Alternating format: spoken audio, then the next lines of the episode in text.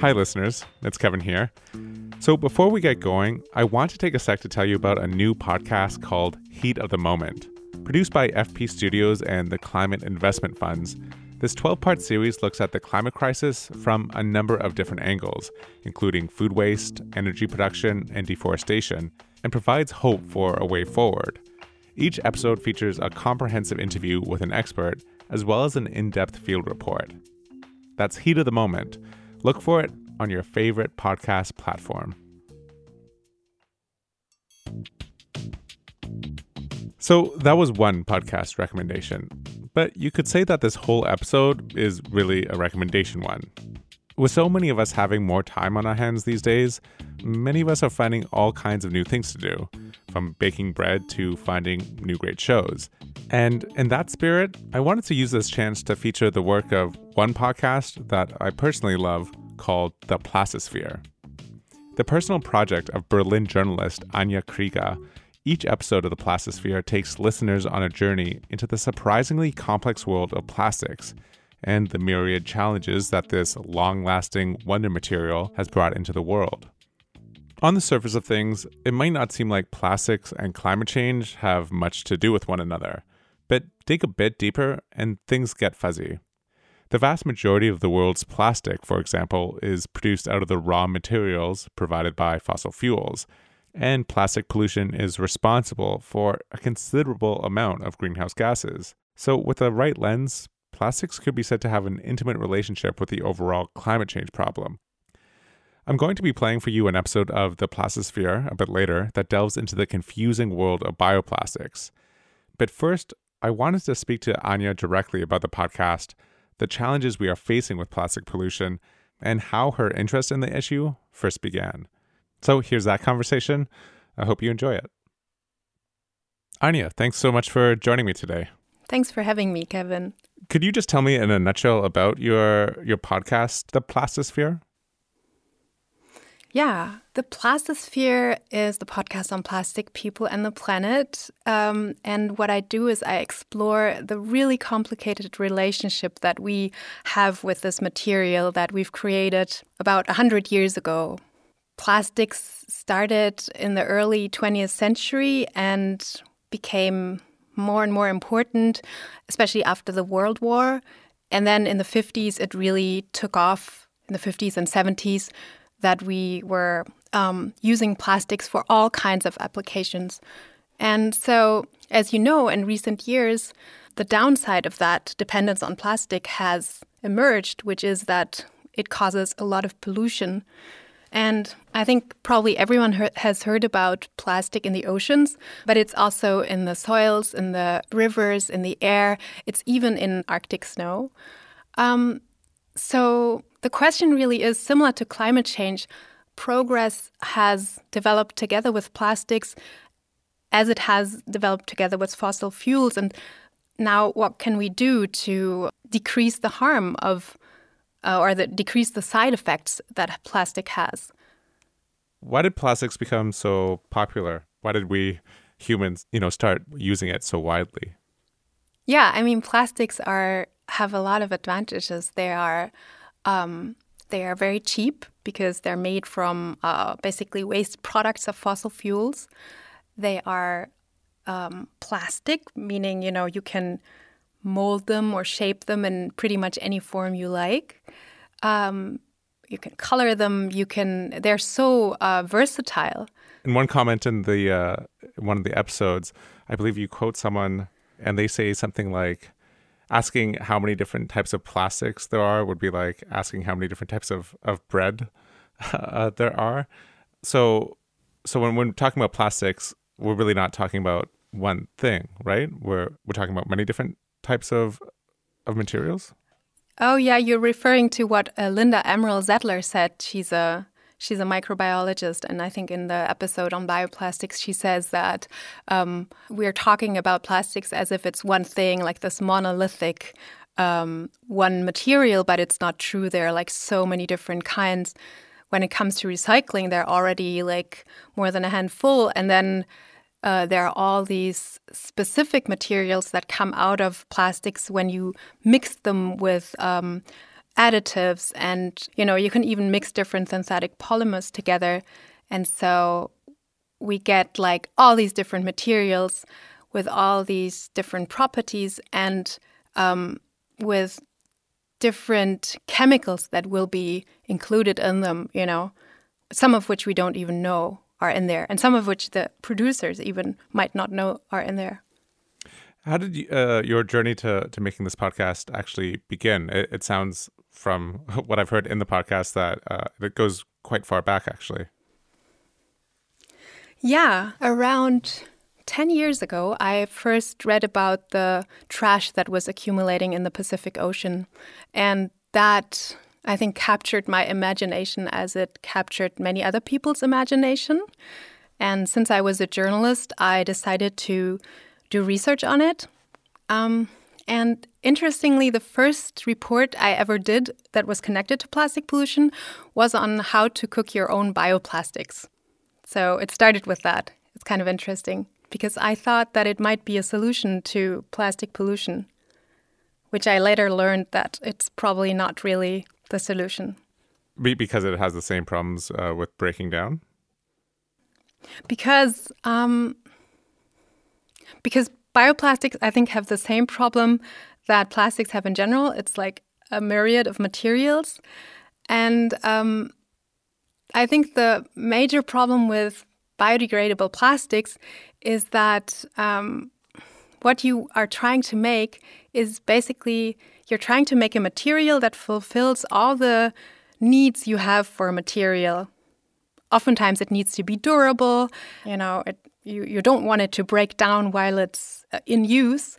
But then once you discard it, or you know, if you lose it in the environment, you want it to disappear magically. And that's really hard to do because what you are basically trying to make is like a food delivery service for microbes, right? You're trying to you're trying to deliver, you're trying to make a material that at the same time as it's a product for you, later on it has a second life and that's being food for microbes. And so you have to consider your clients, the microbes, and the microbes are different in every part of the environment.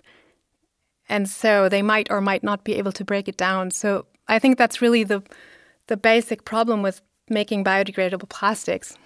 Because in some parts of the environment there just aren't that many microbes or the microbes that are there might biodegrade it very slowly or might not be able to do in do it in those conditions or it might take just years, you know. And I think then there's the, the other problem that with many kinds of products you don't want them to degrade. You want them to be durable. You want them to last many years, right? Right. It's uh it's kind of ironic or cruel that the one of the things that makes plastic so useful to us, the fact that it, it's durable, is also what makes it such a, a big problem. Yeah. Yeah. Although I mean, there's the irony of what we use this durability for, right? Like why should we use a material that's so durable for something that's thrown away after just a split second or after just like a very short time, like packaging, you know? That's a, that's a good point. If it's a washing machine, it's one thing, but if it's uh, literally something that's used one one time and then thrown away, uh, it's a bit different. Right. Like, I mean, if it's the interior of a car that is then lighter and then um, saves fossil fuels because the car over its lifetime is much more fuel efficient, that might make sense, right? But yeah, for packaging, I think there's a really question if we should use materials that are so so durable for that kind of application, especially because they are so prone to being blown in, into the environment. You know, they're so light, like a plastic bag or plastic packaging can can get lost so easily. Was there anything else that made you? I mean, from those initial reports that you worked on, um, w- was there anything else that made it hit closer to home for you? That made you really want to spend time on this subject? I think it just developed um, with every report I did on it. I think I had like an initial fascination with this idea that the trash of our civilization ends up all the way out there in the middle of the Pacific. And then from there, I started to research it. And with every expert that I talked to, it just became more interesting and more complicated. And as time went by, we learned more about where it was ending up and that it was not only, you know, it was not only bigger pieces um, floating around in the water, it was also tinier and tinier pieces found in all, compart- all compartments of the environment pretty much. So I think, yeah, so I think it just became more and more complex and I just became more and more aware how how difficult it would be to solve it and I became more and more aware of the plastic around me and how important it is. Like for example, you and I would probably not be able to make a podcast if we if it wasn't for plastics. So um I mean, yeah, we've built our world, we've built it into our world. And now we have these side effects and I think it's a similar problem to other challenges like climate change or the way we use land or, you know, we produce our food. Um, we've built this world and it has side effects that become more and more obvious and we need to change now. So how can we do that? And so I think that that was what triggered me to make a whole series about it. And uh, what are the, the side effects? So it's it, the plastic has found itself everywhere now in the you know the global ecosystem. What what are the main side effects or consequences of of it being so prolifically dispersed? I think there are the obvious side effects. You know, whales washing up with their stomachs full of plastic, um, and you know, it's hard to say if they really died from it or if they were weakened by it and died from something else. But it's probably not good if you have a whole stomach full of plastic.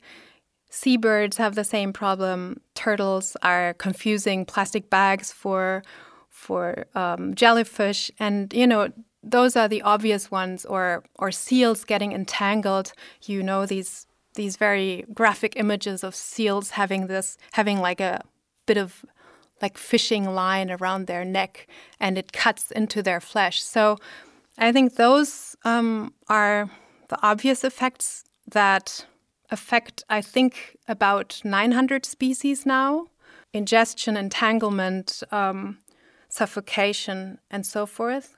And there's a question whether this has an effect on the population level. You know, does this really threaten a species? Or, you know, do certain creatures really die out because of that? I don't think that's solved.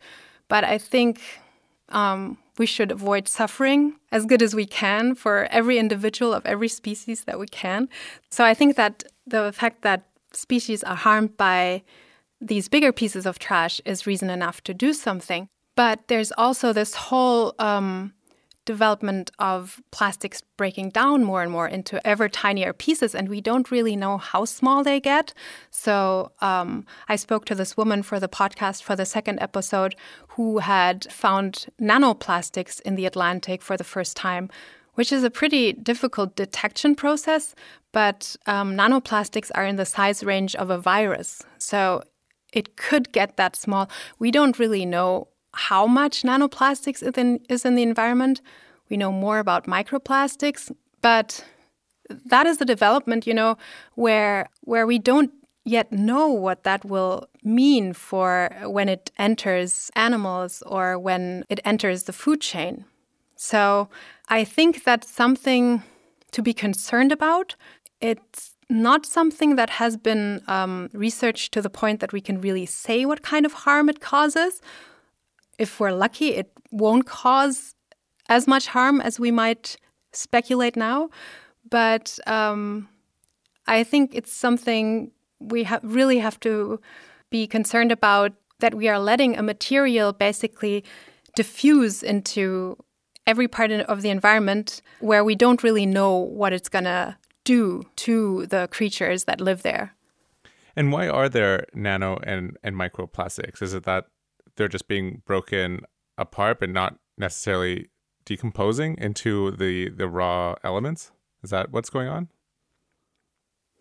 Yeah they're they're broken down by uv light or wave action in the water for example um, and they're just falling apart. I mean i don't know if you've seen it with some of the products you have, but for example, my backpack has like an inner lining made of a different kind of plastic from the other part of the backpack. And after 10 years or so, it just started to crumble and started to produce these really tiny, um, tiny particles, basically. And I guess every time I took something out of my backpack, it um, shed.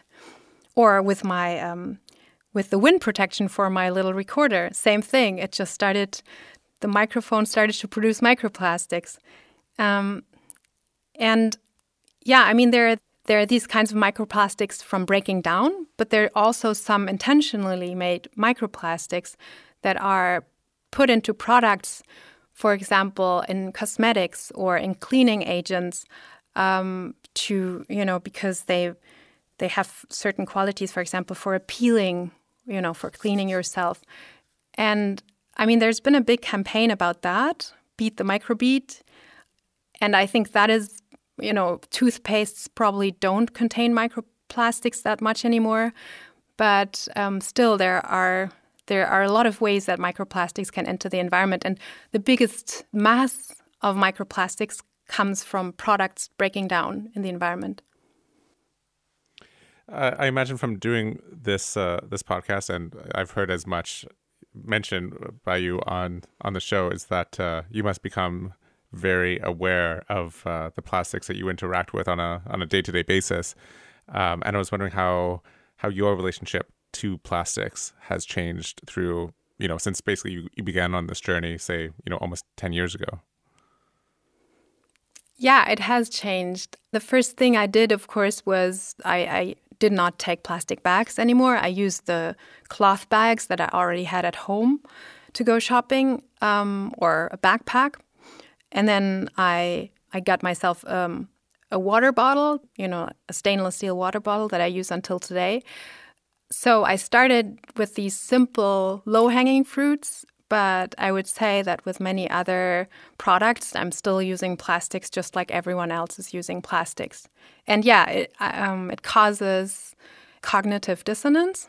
But yeah, I think I've become a lot more aware of plastics in general, but also of the fact that it's not one material, but many, many different materials but I still have really I have problems distinguishing them. I cannot if you asked me like what are your headphones made of, I would not be able to tell you what the different parts are made of because I can't see it or because I don't know it. So I, I still think it's so complicated to know what what material plastics really are.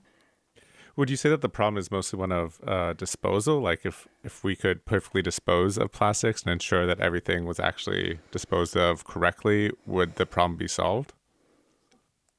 It would seem so, right? If it wasn't for the shedding, if it wasn't for the fragments that are coming off synthetic polymers while they are in use. So you would always have this uh, microplastic production. You know, some of it comes from from tires, from car tires or bike tires. So, how would you capture that and dispose of that? That's pretty impossible. But I also think that waste management has its limits because, you know, you create this waste and then you have to throw it away, but there's no away. So, what's happening? It has to go into one of the options for waste disposal, which is, you know, incineration and depending on the kind of plant you have, that could cause dioxins or furans, and there's side effects attached to that. Then another option is recycling, which has worked uh, exceptionally little over the past decades. You know, I mean, I learned in school, I don't know, you probably learned it too, that you got to recycle, you got to throw it in the right bin. But the problem is that such a small proportion of overall plastics production has been recycled that it hasn't really worked to solve the problem. And then you could just dump it on a on a landfill or, you know, dispose of it in the ground, but then you have to have this space where you put it. And then depending on what's in the plastics, you know, it it pollutes the water and so forth. So I think just better waste management won't solve the plastic crisis. Are there any stories uh, from the podcast or people that you've met that you would specifically like to mention uh, that have left an impression on you? Ha, huh, good question. I think one encounter, one interview really left an, a big impression, which was when I met um, Chris Jordan, this photographer. So, what he wanted to do initially was he wanted to take a picture of the Great Pacific Garbage Patch. And one activist had said to him, You know, if you want to take a picture of the Great Pacific Garbage Patch, go to Midway Island all the way in the middle of the Pacific and take pictures of these albatross chicks there. And these little albatross chicks, basically just their, their bones and feathers left with the plastics in their stomachs. And these are really cruel pictures that have gone viral uh, on the internet. And um, he's basically become famous for these pictures.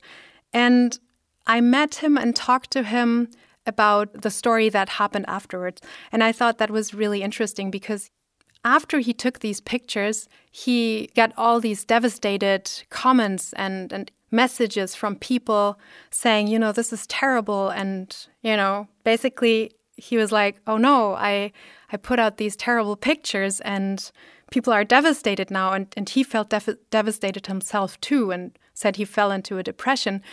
But what he did was, after that, he went back to this island where he had seen the dead albatross chicks and he met the live albatrosses. And he started to get to know the species and the life of these animals and started to love them and portray them and understand them better.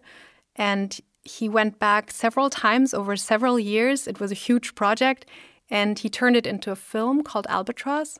And I think that was a very impressive story for me because he went from this devastation and this looking into the mirror of our civilization. And through seeing these chicks ingesting the plastic, he got to know and understand this other species and started to understand that we have to develop a new relationship to um, the world that we are part of. One thing that you do an episode on is uh, plastics and the climate. And uh, on the one hand, as you mentioned, plastic components can make things lighter, like airplanes or, or cars, and in that way help us burn less fossil fuels. But on the other hand, I guess they're also part of this overall um, way of, of life that you know we have for ourselves in the 21st century where we consume raw materials and raw resources. Could you just talk to me about your thoughts on the relationship between these these two problems? Yeah the answer is complicated. Yeah i, I think they are both part of the same era. And they're also i mean 99% of all plastics are made from byproducts of fossil fuels so they come from the same source and from the same producers. Um, and the fact that they are a waste product also made them so cheap.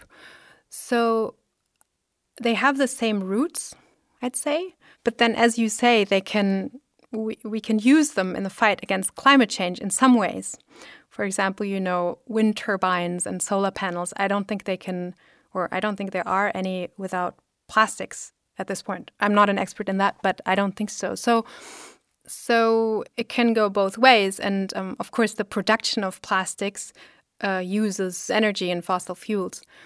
I think what when I did the episodes on plastics and climate change, which was about one and a half years ago, I did not yet really understand this close connection between fossil fuel extraction and plastics.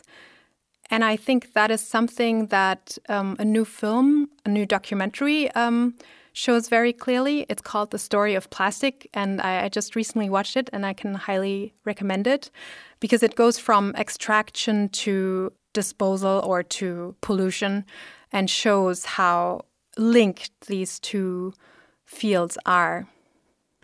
And after uh, doing the podcast, I mean, it's clear that it sounds like there's not going to be one solution, um, and that you know, if, if we need them for solar panels and uh, wind turbines, it seems like, well, you know, plastics are here to stay.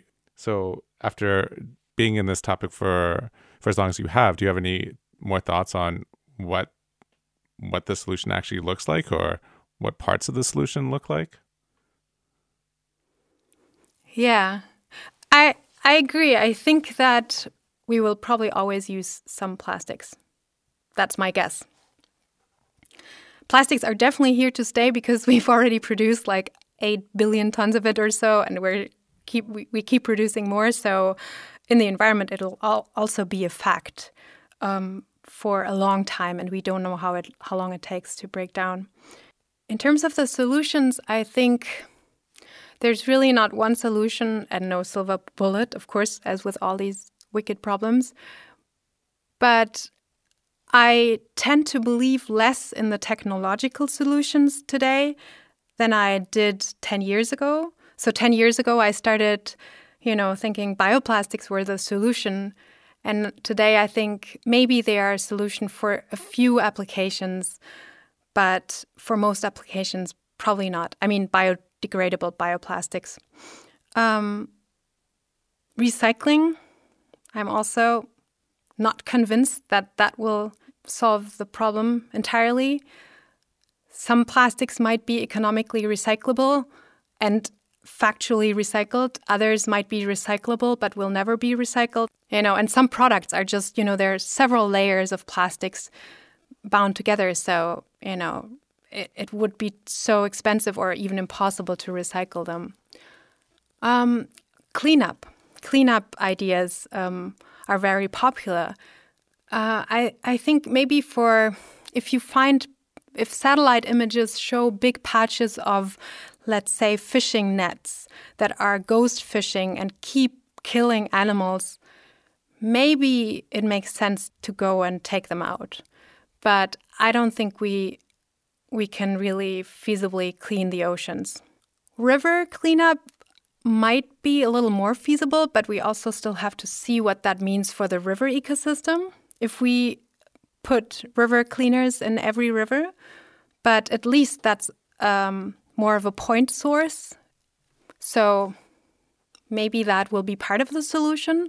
But I think that if we look at the big picture, it will be just like I believe it has to be with climate change that we really fundamentally rethink um, the systems that we've built and the amount of stuff that we produce and consume.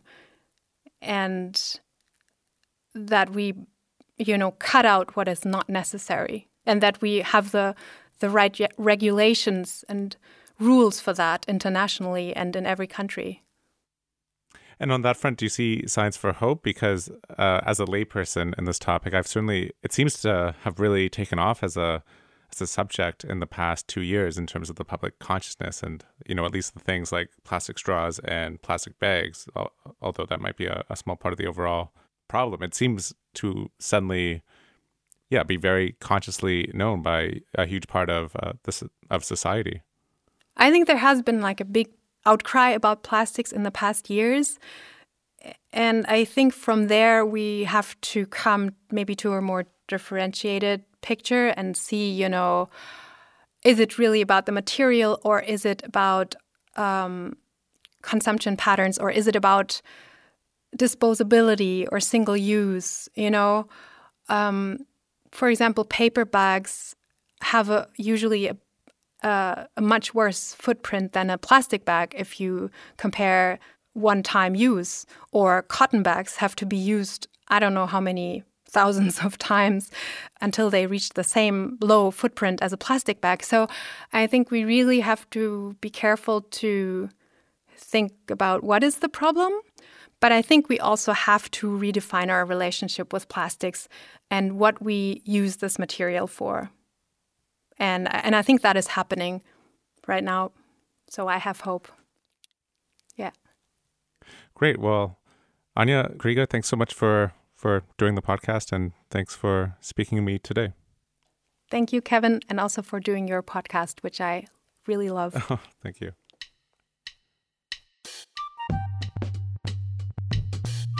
That was my interview with Anja Krieger, the journalist behind The Plastisphere. And now, here, as promised, is her episode Confused About Bioplastics. This is uh, an episode that I, I personally found super interesting because it cleared up or maybe better put, it made clear how confusing this whole world of bioplastics is, and how it's not quite as straightforward as you might suspect when you buy something that's been labeled as being a bioplastic. So here it is.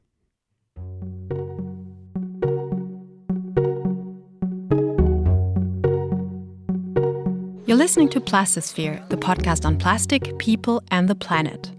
I'm your host, Anja Krieger. In this episode, I want to take a closer look at these new materials that seem to be popping up all over the market. Plastics that are advertised as compostable, biodegradable, or made from plants. When I first heard about bioplastics, I thought that this is the solution to our plastic problems. But then I found out that it's much more complicated. In 2012, I followed a bioplastic bag to the factory and talked to producers and scientists here in Germany. Back then, all the experts told me that bioplastics are no solution for marine pollution. But that was seven years ago, and technology is always advancing.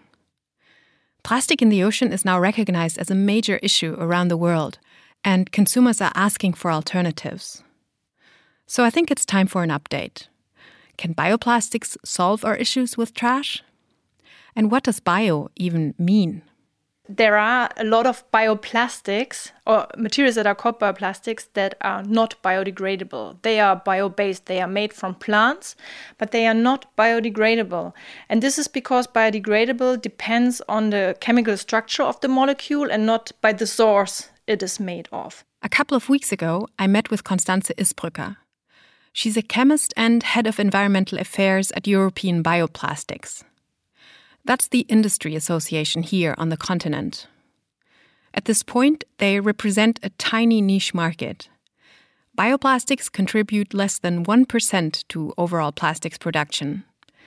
But the market is growing and it's really dominated by so-called drop-in materials like for example bio-based polyethylene or bio-based PET and um, these materials are just more or less equivalent to their fossil-based counterparts. So you can use them in the same applications. You can make bio-based PET bottles for example or you can produce a, a bio-based PE packaging. These plastics are really convenient for the industry producers and recyclers can just drop them into their existing infrastructure without having to buy new machines. That's why they are called drop in materials. They are made on the basis of plants, like sugarcane or corn, but are chemically identical with conventional plastics made from oil or gas. More than half of all bioplastics on the market are just bio based, not biodegradable. And that means that they cause the same kind of pollution as normal plastics. So, what's the point in producing them if they are not designed to break down in the environment? I mean, the biggest benefit is, of course, very simply said, it's made from renewable resources. That means we get independent from oil or other fossil resources. And this has a very good impact on the whole carbon footprint. You save carbon dioxide because a plant takes up carbon dioxide from the atmosphere. And this carbon dioxide is then stored in your bio based product and the product maybe can be recycled. When it cannot be recycled any longer, it will be most probably incinerated, and then the carbon dioxide is set free. But all in all, this is a quite positive or neutral carbon dioxide balance.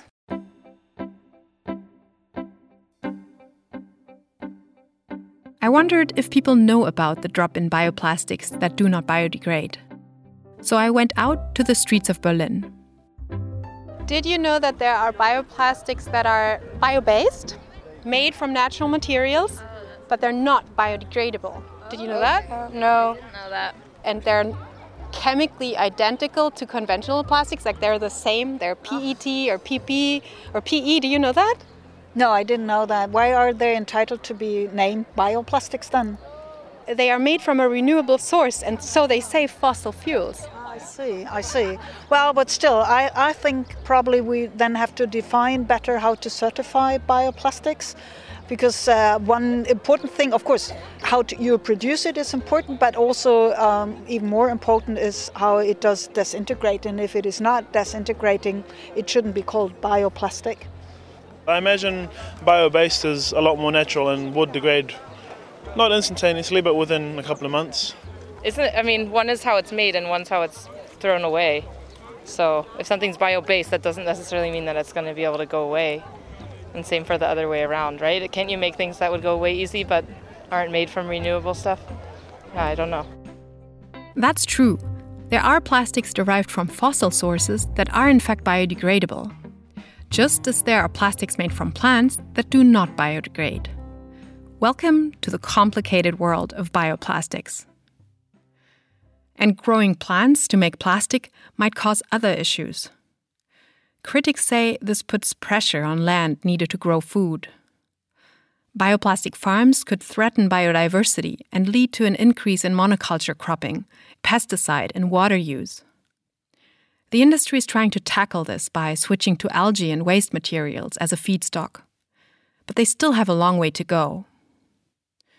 So, plastics made from plants do not necessarily have a better footprint. And over 60% of them do not biodegrade, which means they will cause the same pollution as normal plastics. But what about the biodegradable ones? Can they help us tackle the problem? To find out more about biopolymers, I called up a chemist.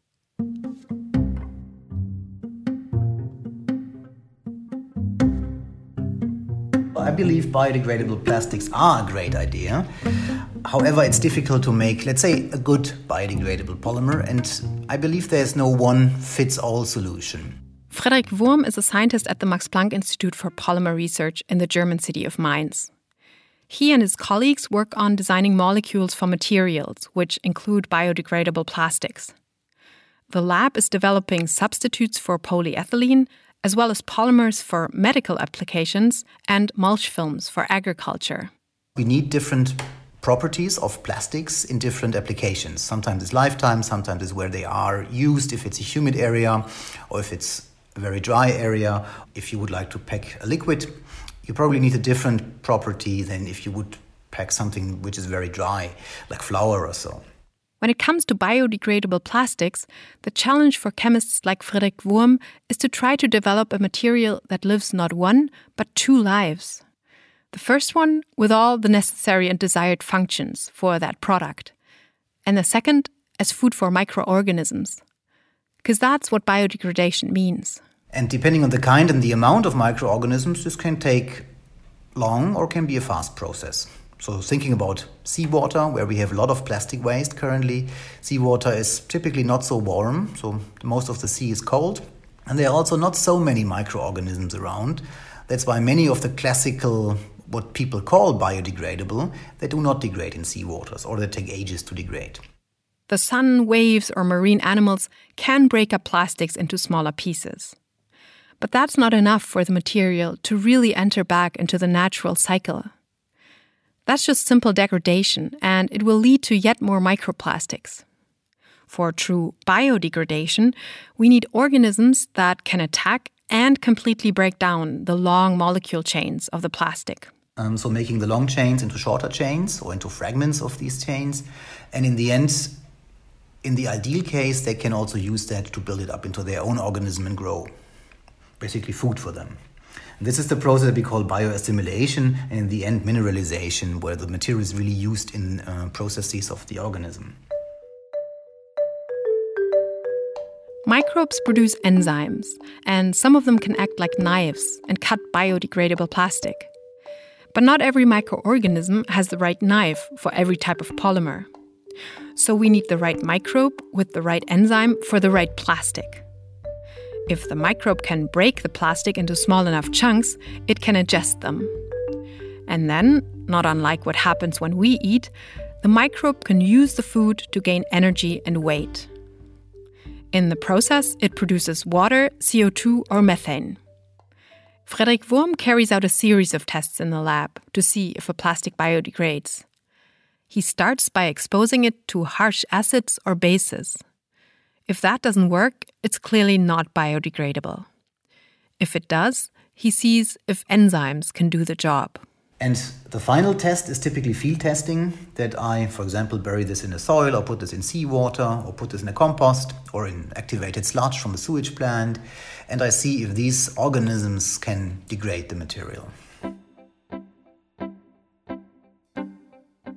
What would you expect? What kind of qualities should this plastic have? It should be able to disintegrate very quickly, very quickly meaning within a year Well, it should happen immediately, and uh, but it all depends on the application. When I hear biodegradable plastic, I expect it's still going to take you know a, a couple of years to degrade. I think normal plastic is 500 years. So when somebody tells me biodegradable, I expect maybe five, ten years. Still take a long time, but a lot better than what we have now. Even biodegradable plastics can take years to completely break down in the environment, if they do at all. And there's not only one kind, but many different types, which all behave in different ways in different places. You're perfectly justified in being confused. I called up Linda Amaral Zettler, a microbiologist at the Royal Netherlands Institute for Sea Research. She and her team discovered the plastisphere, the new ecosystems growing on microplastics in the ocean, which also gave name to this podcast. She's also very much involved in the discussion on biodegradable plastics. Linda explained to me how crucial it is to consider the time it takes for plastic to completely break down. Because everything's biodegradable over thousands of, of years. At some point, everything's biodegradable, right? But really, we want things that are going to be biodegradable and compostable in a reasonable time frame. And I, I think that, you know, that is an important caveat is when people think about how long things take to degrade and biodegrade in the environment, there needs to be a concept of time attached to the, the sort of definition.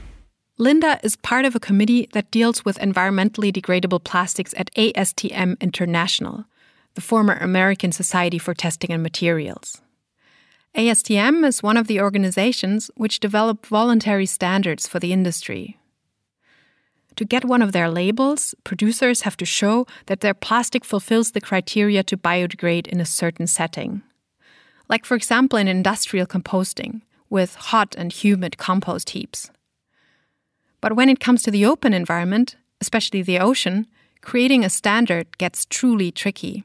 One of the biggest challenges and discussions that this community is having is whether the standards need to be reflective completely reflective of what's of the marine environment or whether it's it's acceptable to sort of have a standard that tells us something about sort of the optimal scenario where under warmer temperatures and sunlight and conditions where there's the most sort of favorable conditions for biodegradation, so the complete breakdown of plastic into molecules simple molecules that organisms can directly use completely, whether um, you know it makes sense to, to, to just do those under conditions that where you can see the complete end product being total uh, use and incorporation or uh, CO2 respiration.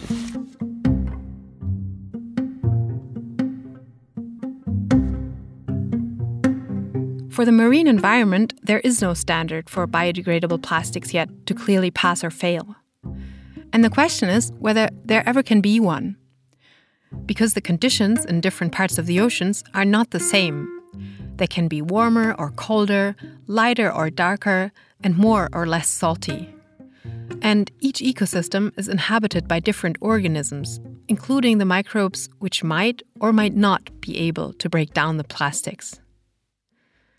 At Hydra, a private research institute with a station on the Italian island of Elba, marine biologist Christian Lott and his team test biodegradable plastics.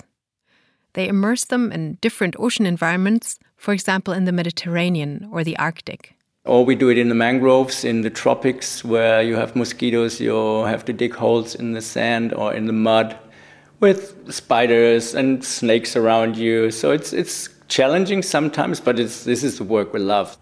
It's an adventurous task and one that needs a lot of expertise. Christian and his partner have developed a special testing frame so that their plastic samples don't get swept away with the currents underwater. Their field tests can run for years, and this way they can safely retrieve and analyze their samples. Most of the plastics tested at Hydra have already been shown to biodegrade under marine conditions in the lab. But the critique is that these laboratory tests that are also found in, in American and European and ISO standards are optimized and do not necessarily reflect the conditions in the wild, in the nature, in the rivers, in soil, or in the ocean. And then we, as marine biologists, come into play and do these tests in an open system under the water, at the beach, in the mangroves, in a coral reef, in the sand, and observe how these materials degrade, knowing that in lab condition they would be eaten by bacteria. There's one type of biodegradable plastic that seems to be almost impossible to digest for marine microbes PLA or polylactic acid. It's a quite popular material. The structure of PLA, the chemical structure, is so, let's say, dense that it's really hard to be attacked by bacteria or fungi.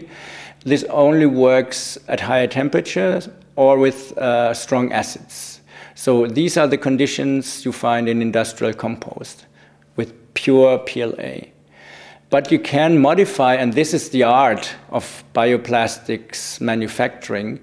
You can blend, for instance, PLA with other substances to make them more prone to hydrolysis, which is the initial chemical process, and then to the degradation of the polymer itself by, by bacteria, for instance, or fungi. Pure PLA is not readily biodegradable in the ocean. But Christian and the Hydra team found that all the plastics that did biodegrade in the lab also did so in their field tests. But you have to keep in mind that also natural materials in the wrong, let's say, situation conserve forever. We have fish fossils that, after 300 million years, still show color from polymers, natural polymers. So we can never say for sure if any material biodegrades in the environment. It really depends on where a piece of plastic ends up on its journey through the oceans, which is pretty impossible to predict. Some of the um, very well degradable materials, which, by the way, are produced by bacteria, which are called polyhydroxyalkanoates, they degrade in a tropical environment on the seafloor in a thin foil within one to two months. But in the Mediterranean, it can take 10 times as much. And imagine in the Arctic, in the ice or at ice cold water or in the deep sea where we have zero degrees to four degrees, hardly any uh, nutrients around. Bacteria will take or will have a hard time to digest these materials. Certainly, they degrade faster than traditional plastics in the marine environments, but still they take time to degrade. And uh, in the meantime, if a turtle or a dolphin meets a biodegradable bag, uh, they could, uh, you know, mistakenly consider them as food or something like that. And so this might be a problem. Biodegradable plastics are no solution to marine pollution, says Enzo Favoino. He's a waste management expert at the Scuola Agraria del Parco di Monza. In his country, Italy, all plastic bags have to be compostable and the industrial composters in the country accept and process these biodegradable bags together with the food waste. In some other places, like my home country of Germany, that's not the case. We have long been using compostable plastics as a tool connected to separate collection programs for organics. In Italy, there is a long tradition of using such compostable plastics in order to maximize the captures of organic waste which in turn minimizes uh, the percentage of organics inside residual waste, and therefore it helps us optimize the separate collection systems as a whole. Enzo serves as the chair of the scientific committee of Zero Waste Europe. He says that it is crucial to collect as much organic waste as possible to reduce the trash that goes to incinerators and landfills. The compostable plastic bags can help with that, Enzo says. They make it more convenient for people to collect their food scraps or garden waste separately. And that means that these organic materials don't end up in the residual trash. With less organics decaying in these bins, waste management operators can come by less often to pick them up. And that in turn motivates people to collect paper, glass, plastic, and metal separately, materials that can then be easily recycled. Another advantage is that less organic waste ends up on landfills and dumps. There, it can produce methane, a powerful greenhouse gas. It's 21 times more powerful than, carbon dioxide. And so this is the largest contribution uh, to climate change from the waste management sector. So, the separate collection of kitchen and garden waste has two benefits for the environment more recycling and less greenhouse gases. To this end, Enzo supports the use of compostable plastic bags. It's a closed system. The bags are sent to industrial facilities where they can biodegrade under controlled conditions. And that is very different from composting at home in a garden, which is why Enzo does not support a standard for home compostable plastics. First of all, uh, compostability in home composting systems makes no sense whatsoever, to my opinion, because people doing home composting would not need the compostable bags, of course, because they just take the food scraps and they put them in the composting heap or in the composting bin in their backyard. But also, it gets the wrong message across because people would be mistakenly led to think that if it composts in the backyard, it would compost also in the countryside which is utterly wrong, of course.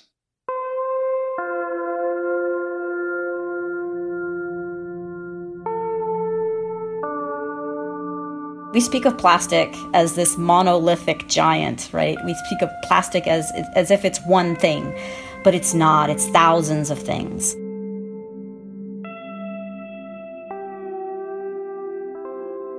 Just as there are many different conventional plastics, there are different biodegradable ones. Different polymers can be mixed together in the products we buy, and what's often added is a whole array of chemicals. These substances can make the plastic soft or durable, transparent or colorful, or they protect it from sunlight or fire. It is the toxic potential of some of these additives and other substances from production that many people worry about. A woman from Vietnam I met on the street told me she expected bioplastics to be different. Uh, I expect it will be better for the environment and and also contain less like toxic ingredients, I believe. Yeah, and the process, like making process, wouldn't be that bad for the environment, and also they must be like strictly supervised. This would be nice, but new research suggests otherwise. What I can tell um, from my research is that bioplastics are not necessarily safer than conventional plastics with regard to the toxicity of the chemical mixtures they include. This is Lisa Zimmermann, a PhD student at the Department of Aquatic Ecotoxicology at Goethe University in Frankfurt, Germany. So there might be products which might be better, there might be others which might not necessarily be better with concerns to the um, toxicity of the chemicals they include. But we can't say, okay, overall, um, the chemical toxicity of bioplastics is less than of conventional plastics. Lisa was at a conference in Helsinki when we Skyped. She had just presented first results from her experiments with chemical mixtures she extracted from bio based and biodegradable plastics. One organism she worked with was a bioluminescent bacterium, which can glow. And if something interferes with the metabolic activity of this bacteria, the luminescence decreases. And the more the luminescence decreases, the higher something seems to interfere with the metabolism of this organism so that's a measurement for what we call baseline toxicity. And what I saw, for example, in this assay, that more than, or it was around two thirds of all the plastics products, bioplastic products I tested, they inhibited these bioluminescence. So they somehow seem to interfere with the metabolism of this organism.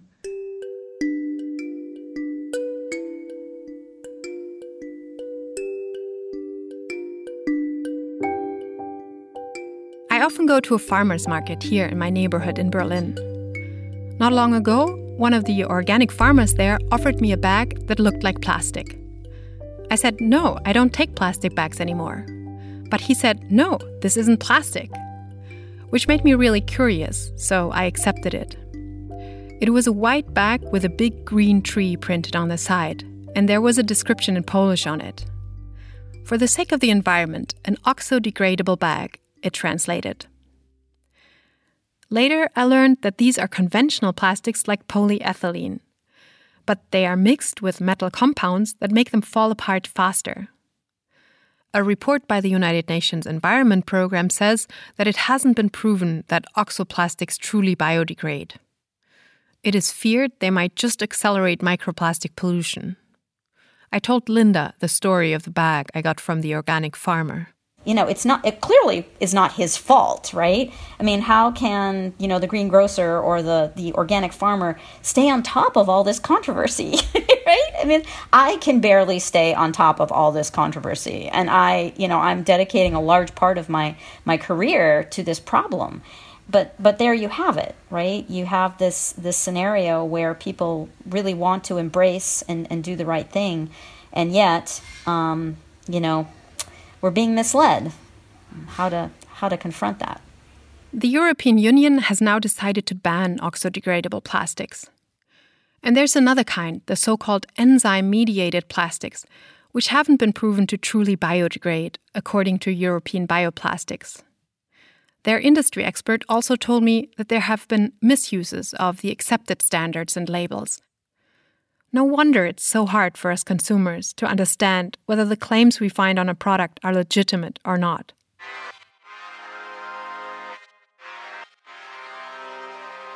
Three years ago, Imogen Napper, a PhD student at the University of Plymouth in the UK, collected bags in the stores that were touted as degradable or even planet safe. She submerged some of them in the sea, buried others in the soil, and left some sitting out in the air. After three years, to her surprise, she found some of them still intact. Not one of the bags could completely vanish or completely degrade in all of the environments. And particularly in the soil and the marine environment, some of the bags could still hold a full bag of shopping.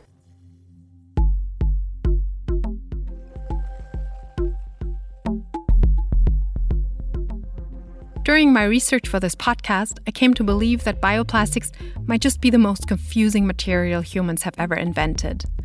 Even some of the experts told me they struggle. So let me try to wrap this up. Bioplastics occupy a tiny market. Only 2 million tons are produced each year, compared with hundreds of millions of tons of conventional plastics. And half of the bioplastics are just bio based, not biodegradable. Whether the other half can really biodegrade depends on the type and mixture of plastic, the environment it ends up in, and the microbes that are present there. Because they are the ones who do all the work. There are no globally accepted standards yet to make sure bioplastics can degrade in soil or the oceans, and some say it's better that way. Because in the open environment, the materials we have today are no solution to plastic pollution. Could this change with new technology? I asked Frederik Wurm, the chemist. So there are at least academic approaches for that. So being a chemist, a synthetic chemist, you can build in many molecular triggers. For example, when you have a certain wavelength of light or maybe electricity, magnetism, there are many, many stimuli that you can install into a synthetic polymer chain. When you switch this stimulus on, it will degrade. But this is it sounds fancy, it is fancy, and it's, it's expensive. Unfortunately, it's not only an issue of cost. Building molecular triggers into every material for every environment seems to be an almost impossible task. And plastic is a traveler, so we can never know where it might end up. I do not do not think it makes sense to make marine biodegradable packaging. And even and even if you do so, you should not label it as a marine biodegradable packaging because for consumers that would mean ah, I can just throw it away. It would give the wrong message. And that leaves us with the good old low tech solutions to plastic pollution. By just reducing the amounts of packaging that we have and the types of different packaging that we have in our supermarkets, we can do a lot without developing novel materials just reducing it and see what is what is not necessary. The bioplastics we have today might offer benefits for some applications, but they are not going to magically disappear when we are done with them. The most environmentally friendly plastic of all is still the one that we don't use. That was an episode of The Plastisphere by Anja Krieger.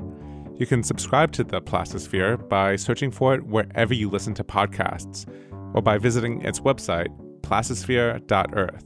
And if you'd like to support the independent work Anja is doing, you can donate to the show through Patreon and thereby help her make more episodes. I'm Kevin Caners. So long for now.